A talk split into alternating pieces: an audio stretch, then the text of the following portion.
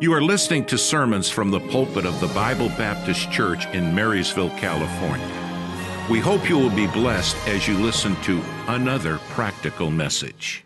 Your soul today almost reminds you back when you were a kid and you just feel so good inside because you're eating cotton candy. And I don't know if you just feel like you just took a big bite of cotton candy right there, but your soul, your spirit, just being ministered to this morning. And thank you for that, a good song and powerful song, the fact that it is finished. So we're in Galatians. We're looking forward to it. And just a quick review from Wednesday night to bring everyone up to speed. Galatians is all about the gospel. And here in Paul, verse number seven, explicitly, uh, there, there, these a false group of people bringing in another gospel, which Paul says is not another gospel. And they're in the church of the region of Galatia. Unlike Ephesus, that's a singular church. Uh, here in, in Galatia, it's a series of churches. It's a region of churches. Uh, there's, there's Lystra, Derbe, uh, there's Antioch, and this is where Paul is preaching to this region. He would have first went there on his first missionary journey. So it's a quick recap, uh, but here's a little bit we're going to dive into today.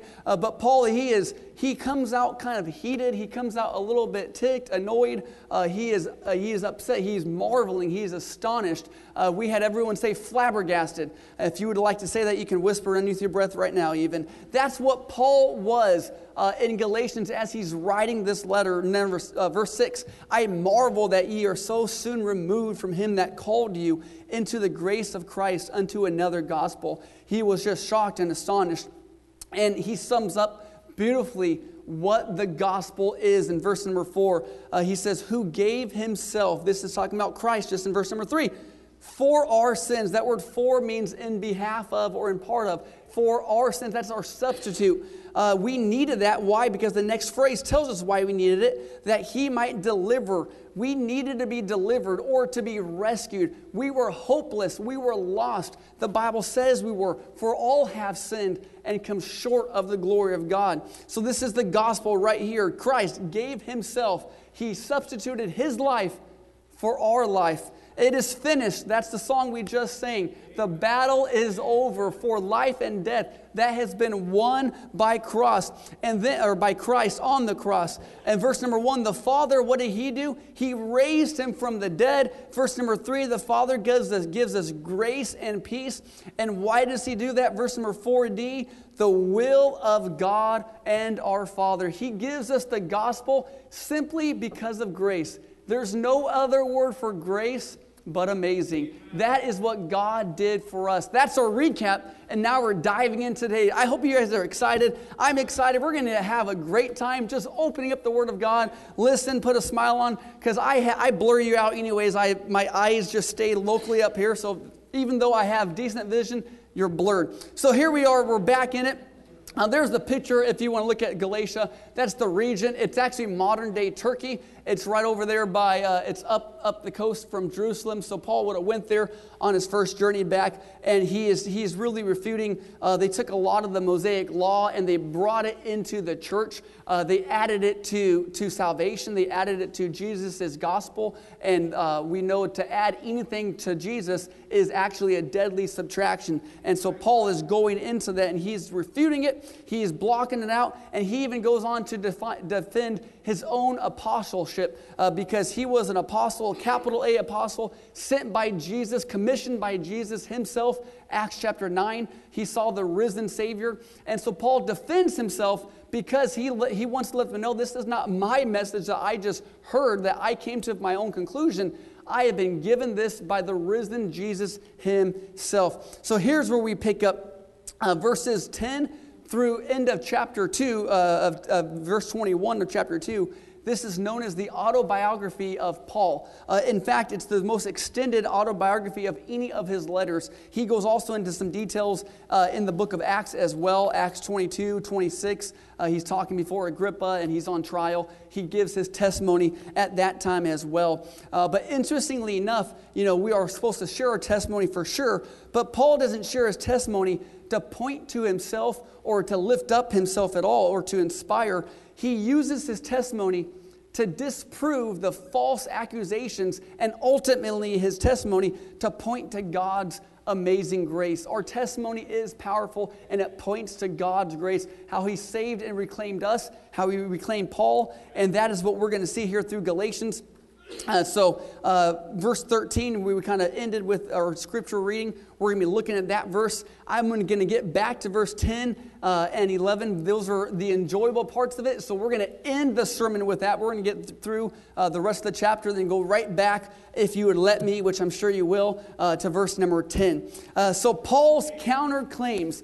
Paul has to refute. In verse number seven, it gives us the idea here that there would be trouble. There, there, but there be some that trouble you, and those some people, they pervert the gospel of Christ. So, Paul here, he's going to be refuting these claims that they're, they're troubling the church. They came in, they, they're, they're starting to bring another gospel. So, Paul, he has to, before he gets started with Galatians, he has to refute these claims. And how he does so is by number one, verse 13 For ye have heard of my conversation in times past in the Jews' religion how that beyond measure I persecuted the church of God and wasted it. He was literally one of the biggest enemies of the church of Christ. Uh, he was wasting it. If you know any of Paul's form, formal life, it would have name, been named would have been Saul. Uh, he was a great persecutor of the church. He went around, and we're going to talk a little bit more in that in detail about who Paul was. I won't give too much detail, but the Bible says he wasted He wasted the church of God. That would have been someone, if you saw him in the area, security would have been on red alert, seeing him walking by and through. They would have been definitely fearful of just this one man. Uh, he was the biggest enemy to the Christians. And Paul is saying, You have heard my conversation in the past, so therefore, the, the gospel message that I bring to you, this message of that these false people are trying to taint, or trying to trouble, or trying to pervert, this message is not my own message because you know my life. You know that I went around persecuting the church. I was its greatest enemy. So there's no way that this is my message that I'm giving to you that I thought of by my own line of thinking. He's saying there's no way that the gospel message was through his own reasoning or through his own thinking. Uh, he says, I violently oppose the church. He even in Acts chapter 7 the fact that he would see people die in front of him. He held the coats for the one that, the, the one that stoned Stephen.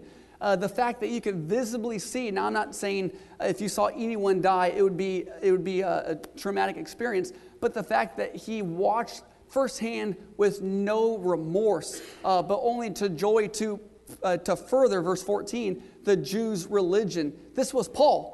This is what he did, saying that's why this message is not that I thought of just one day as I'm walking, killing people. This was the message that God gave to him. So, number one, Paul refutes that his gospel message was uh, from himself, from his own line of thinking or reasoning. Number two, you're listening great. This is intro. Hope you're enjoying it so far.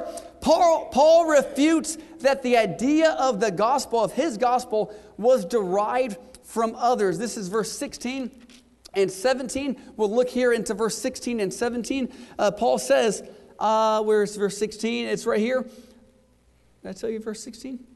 That's what I told you. Yeah, uh, towards the end, uh, to preach any among the heathen. Here it is. Immediately I confer not with flesh and blood, neither went I up to Jerusalem to them which were apostles before me, but I went to Arabia and returned again to Damascus. So Paul is saying, I didn't consult any man or I didn't even go to Jerusalem. So he's saying there's no way that my message that I've been telling the church of Galatia is derived from other people or others from Jerusalem. He, con- he conferred with no man, no flesh and blood. And in fact, it even goes on in uh, verse number 18 uh, that he was there for three years after Paul's conversion before he even traveled to Jerusalem. So, the, the two references to Jerusalem that we're seeing in these two passages, uh, there must be some type of uh, idea that suggests uh, that some people in verse number seven who are perverting the gospel, we know that the bad people, there must be some type of idea that Paul is, keeps telling them, I did not get this from Jerusalem, because Paul mentions it twice through his word. Are we following along here?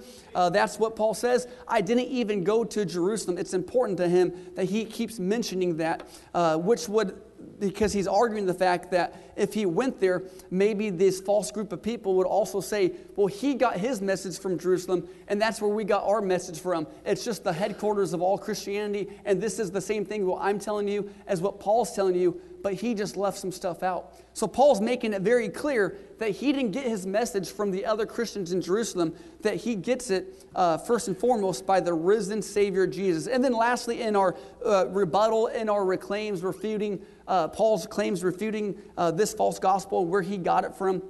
Uh, verse number seven, people. Paul shows that his God given gospel checks out with a message that the other apostles received. Verse 18, he mentions Peter. 19, he mentions James. And verse number 22, he mentions the churches of Judea, uh, who later, verse 24, because of his reclaimed life, they praise God through Paul because of. Uh, so, Paul here did not receive his message from any other apostle, but from the risen Savior. And it checked out from the other apostles that Christ also specifically told them the risen message, the Savior, uh, the, the message of Jesus, the gospel. So, Paul here is just trying to get us to realize uh, it's not what Paul thinks or what others have told him. His message is literally by the risen King Savior, Jesus Christ. That is where he is emphatically preaching his word, his gospel. And so, Paul made it clear to refute those false claims. So, now we can, with that aside, but also with that helping us, not just a sigh like we just had to get that by rid of. That's what Paul made known to us. But now here we get into the gospel God's amazing grace. Who Paul was. Verse 13 and 14, we read it, but now we're going to look a little bit more. We're going to expound upon it.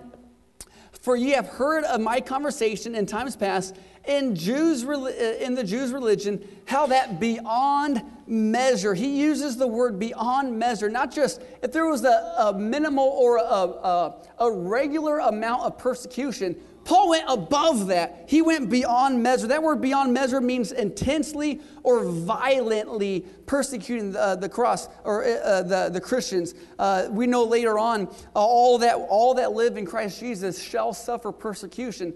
That was Paul's job before he was converted. He made sure everyone in Christ suffered that persecution. Ironically, he also penned those words later on in Timothy. But that was Paul. He made sure people suffered persecution for following the Lord.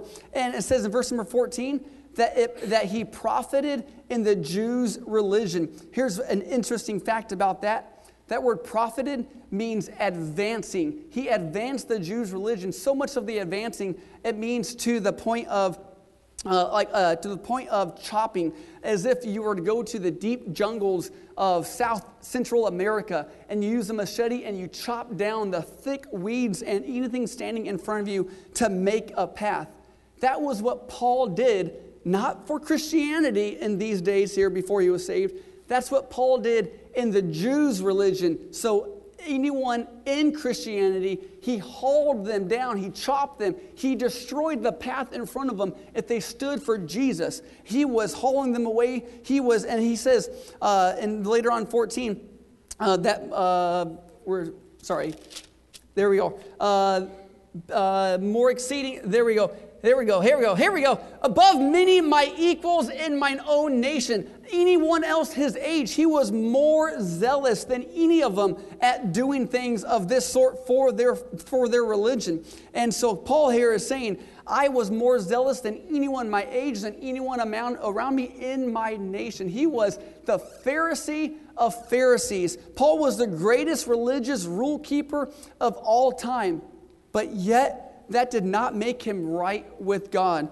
And despite all of this, God still saves him and calls him to be the leader of, of, of, the church, of the faith. And it's just amazing, Paul's testimony. And simply, again, there's no other word for amazing, uh, for, for grace but amazing. To think of all what Paul's life was how he just despised and hated the Christians, and yet God uses that, despite all of who Paul was, and brings them to grace, brings them to uh, the faith in Jesus Christ. And another interesting study uh, Paul obviously would refute Jesus as the Son of God. And if you read in Acts chapter 9, when Paul speaks, uh, when Jesus speaks to Paul on the road to Damascus, this is when he gets saved, Paul literally then refers him to the next verse as the Son of God. Isn't that amazing? Someone just denying all existence, existence in Jesus now instantly refers to him as the Son of God. And grace, it's that free, unmerited favor of God, and it works powerfully in the mind and on the heart to change lives. Some of, some of us may have some hard cases, maybe some family members, maybe someone that just is adamantly opposed to Christianity, opposed to Jesus. Let me uh, implore you to continue praying. Just like Paul was a hard case, the grace of God fell upon him. And it can fall upon this community, it can fall upon a mother, a brother, anyone that needs the gospel who is a hard case. And through this, the clear example through Paul is that salvation is through grace alone and not through moral or righteous performance. Uh, no one is so good that they don't need the grace of the gospel, nor so bad that they can't receive the grace of the gospel. I love how Evangelist Scott Pauley puts it. It's going to get real good here. There was never a day that God started loving you, and there never will be a day where He stops loving you. He always loves you. He can't love you any more than He does right now, and He won't love you any less. That is our amazing God. That is everlasting love at its fullest. That is who God is for us. And it just simply is amazing to think of all of God's goodness and think about how good God is. Somebody stop and praise the Lord right now. Lord, we thank you so much for your goodness, for your love, and we're praying in the middle of the service. We got a lot more to come to afterwards, but just stopping here and thanking you of who you are, Lord, the fact that you have loved us so much and given your life for us. We love you so much. May we live for you. Bless the rest of the sermon, please. Amen. Just want to stop and pray. God is good. Here we go. So that's what who Paul was. Next is amazing grace, what God was doing. Verse number 15. Here's where it gets real good. We got some little babies in the room. This is just awesome. 115 says, But when it pleased God, who separated me from my mother's womb and called me by his grace. Almost same testimony as Jeremiah, who was called and set apart inside the womb. It's a precious, protective little uh, home for the baby inside the mother's womb. And it's a blessing when they come out of the womb and we get a hold of those precious little babies. But here it is what that means that means that the grace of God had been shaping and preparing him all of his life. This is Paul for what God was going to call him to do from the baby in the mother's room. That is amazing. All of his Old Testament knowledge, his zeal, his training, the effort that he used to oppose God. God was using all of that to get him to a place where he needed him to be to advance the kingdom of God, to advance Him. And that's where God is. God is always working. Uh, there's a beautiful song called All Along. Uh, Your hand has been guiding me, shaping my life to be a beautiful song. All along, you've led me through the things that you knew would make me strong. Your love has been there all along. How many you can testify in your life, maybe before salvation, you don't know why God would have put you through those things, but it was all along God was weaving and working and making an intricate piece, which is you for His grand purpose, and just to God be the glory. And when we have the gospel in the right perspective, it gives us a, a pair of glasses that we can review our life and see how God has prepared us and shaped us, even through our weaknesses, our failures, our sins, even through all that, like in Paul's life. When we see the gospel through our life, we look back and say, wow, God has been there all along. To think of how He brought me through some scary times, sick times, sinful times, and God works. He does that so we become a vessel of honor, a vessel of His grace for others. You see, it's never just for us, it's for us for others. And that's where Paul was. We're going to talk about that in just a little bit. Amazing grace, what God was doing. The fact that God chose, prepared, and called Paul, not because Paul was pleasing to God, but because it pleased God to do so. And that's just another thing that we can't understand. It's just the fact that God is pleased when He loves us. God is pleased by giving us His grace, and we thank Him because of it. Uh, so it pleased God. This is how God has always worked. Uh, Deuteronomy 7 7 through 8 says, The Lord did not set His love upon you, nor chose you, choose you, because ye were more in number than any people, for ye were the fewest of all people. But here it is but because the Lord loved you. That's how God always works because it pleases Him to love us. And even though we constantly, continuously sin day after day, I heard uh, just a message this morning to love the Lord thy God with all thy heart, soul, and with all thy mind. And the preacher said, I am embarrassed to let you know. And then I thought about that as well, and it would be the same case for me. But there has never been a moment in my life where I have loved God with all of my mind. If you think about that and let that sit in, how cluttered our mind is, not just with good things, but with all the junk of sin and everything else. We are commanded to love God with all of our mind, and yet we can't even do it for one minute because of our sinful state. And God knowingly knows that, yet he still loves us and gives us grace. That's part of the reason why Paul was attacking this false gospel because we're just crushed under the weight of the law. We can't get it, we can't break it, we can't live in it. And yet we have God. That's why God sends us His Son. That's why He gives us His gospel, because that is the only thing that can free us. And so Paul is, he's just, he's, uh, he's fevered trying to get these people to understand these thoughts here that God has always loved us. And verse number 16, uh, now going into 17. So it pleased God, verse 16, it pleased God to reveal His Son in me so that I added the word so, forgive me, so that I might preach him among the heathen. God revealed his son to Paul so, uh, so Paul could preach him among the heathen. that word heathen is the Gentiles. Uh, he went to the Gentiles. We know that was the other race other than Jews. Uh, that's where Paul went to. And so Paul's uh, so Paul went and preached there. So we can say this: God revealed Christ to Paul so that he could reveal Christ through Paul. And that is why God has revealed Christ to us, not just for our benefit, but so that we can reveal Christ through others by who we are, by what we do, and by what we say. That is why it's so important to be a witness, to declare the gospel. But may I equally add, to display the gospel. It's one thing just to go out and knock on a door and tell people about the Lord, but it's another thing for every single moment and every single day to live as a picture of grace for what God has done through us, and we reveal that to others. And so we see here, verse number 16 and 17, uh, Paul's own path of growth and discipleship.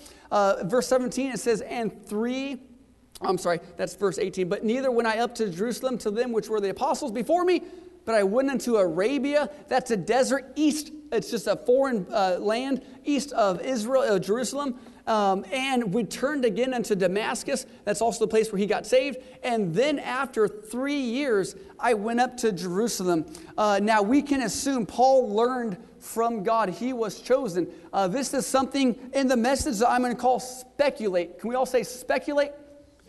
It is not what the Bible is saying, but it leaves us three years. What's oddly and interesting enough is how long were the disciples with Jesus?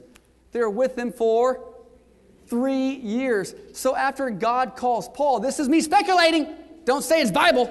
After God calls Paul, it would be make sense the fact that Paul writes 13 letters. He had this knowledge of God. Sure, he knew the Old Testament, he knew all this, but I do believe that he was personally trained by the risen Savior. That's just speculation. Let's get back into the Bible. But what else do you think he was doing? Helping Walt Disney write Aladdin? I don't think he was doing that in Arabia. But, anyways, solitary time with God is fundamental to the Christian.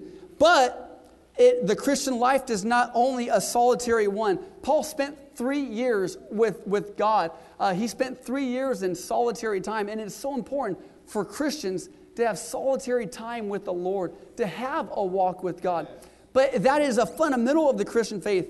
But also to add to that, the Christian faith is not a solitary one.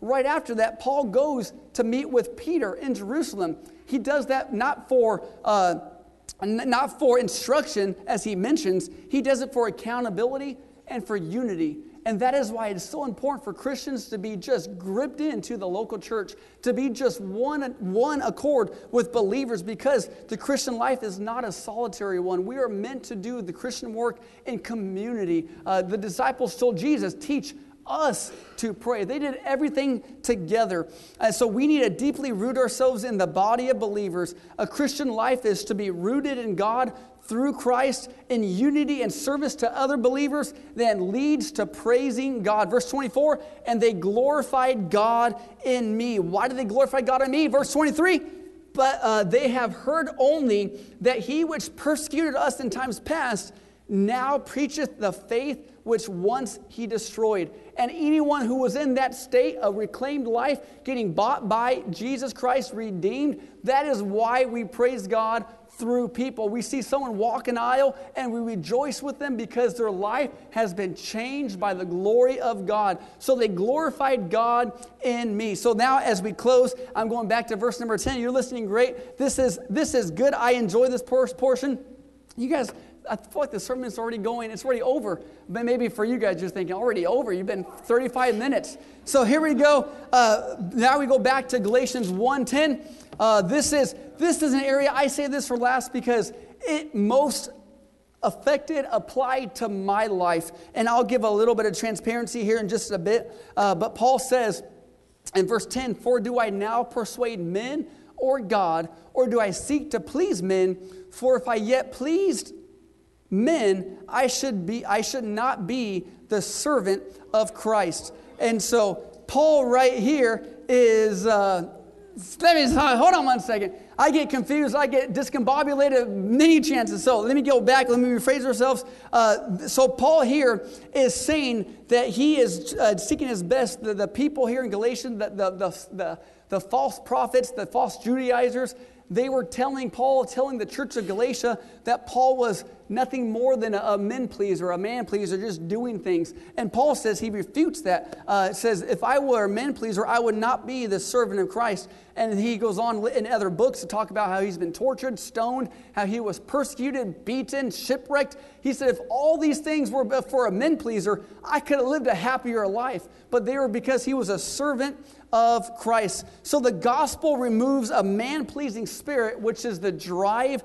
uh, to just win the approval of man. It replaces it with not needing to win the approval of man. And so to pack that all in into one statement, the gospel produces a confident, bold, fearless follower of Jesus. And that's what we see through Paul's life. He was able to boldly proclaim Christ because he wasn't a man pleaser, because he pleased the Lord. It pleased him to please the Lord. And if you were to take all the different types of, uh, of verbiage the Bible uses uh, about pleasing man, there's a lot of material there. I'm not going to go into too much of it, but it is a good study. Proverbs 29 25 the fear of man bringeth a snare. That's a trap. There's a surprising amount of just different stuff that when we fear, when we fear man, it's just not going to be a good life here. Uh, fear of people is the opposite of fear of God. When we have the fear of God, it does not simply mean to be frightened by him or to be scared of him. I've heard a great preacher, my, my home pastor, Pastor Terry Mingi. He said, you, you move past the fear of God, meaning you're afraid of him, and you begin to fear God's tears, that you have disappointed him. And so uh, here, that fear of God, it, it, frightened. It's not just a frightening, uh, but Paul, uh, but Psalm says it best. It's to, it's to stand in awe in the majestic power of God and to have communion with your heart to an almighty God. And that's that fear of the Lord. And God says, and Paul's saying, I don't have the fear of man, I have the fear of God. So here is a little bit lengthy of an article. If you'd allow me, I'm going to read it here. I'll try to break it down, but put on your thinking caps. The fear of man must refer to a view of people. This isn't in particular a person or a group of people that causes you, listen to this, to elevate their importance, to hold them in awe, and to crave their approval and to fear their disapproval. For me personally, uh, my line of work is the ministry, and here you are listening to a message that I have the uh, uh ability and the privilege to preach. But a lot of things that I had to get out of my life was that fear of man. I would preach a message and want to please pastor. I would do ministry and want to make sure people were happy. And to an extent, I do believe that's okay. Obviously, we understand this world that we live in. But so much so in my life that I more so seeked and craved the approval of men in order for me to continue than I ever did the approval of God. It continues here It is a situation. Let me remind you a Pastor right here for a second. Look at that. Pastor, he's here. No, that's what he always, he always just, well, I don't walk. This is the most walking I've ever done. It is, I can't, I'm getting dizzy. It is a, wait, where am I? It is the situation in which your desire for their blessing, this is man's blessing, amounts to adoration and worship, in which you give some form of human approval rights and the power over your heart. Here it is that only God should have. It means that you will be devastated by the loss of their approval as if you felt criticized or condemned by God Himself Almighty. And so to take it away, the fear of man means to desire their blessing. The desire, your desire for their blessing amounts to worship. And so in my life, I went through a sea, it was a thick season of this in my life, and it leaves you with a constant state of seeking approval. And here's where it gets real good. We're closing up shop right now, but before we close, we're leaving you the best for last. So, the, the seeking of the approval. And here's some other ways that we talk about the fear of man. Uh, Saul, this is not Saul changed to Paul, this is King Saul before King David. And Samuel, he says, I have sinned because I feared the people and obeyed their voice. Samson, he gives in to Delilah because he afraid he was afraid of losing her intimacy. Uh, Paul also mentions eye service in, in Ephesians, Colossians, uh, and that's to do a job only to the approval of a boss or those watching over you. And that just brings to obviously uh, shoddy work. It brings to work that doesn't glorify God because you're doing it for man's sake, for eye serviceness. Uh, but here it is in the gospel, trusting Jesus brings God's full, complete favor and approval. When we see God as believers, when we trust God as believers, God sees Jesus. And we're going to look at Galatians here, uh, 3 25 and 27, couple, ch- couple chapters over. But after that faith has come, we are no longer under a schoolmaster, for ye are all the children of God by faith in Christ Jesus. For as many of you as have been baptized into Christ have put on Christ. Neither is there Jew nor Greek, neither is there bond nor free. There is neither male nor female, for ye are all one in Christ. So, as believers, those that have called upon Jesus Christ by his grace, now Jesus, we are one with Jesus. Another thing that we can't even fathom or understand, but once again, it's just amazing grace. We are seen as Jesus, and we know what God says when He saw Jesus. In Mark chapter 1, verse 11, what did God say when Jesus got baptized and the dove descended upon him as the Holy Ghost?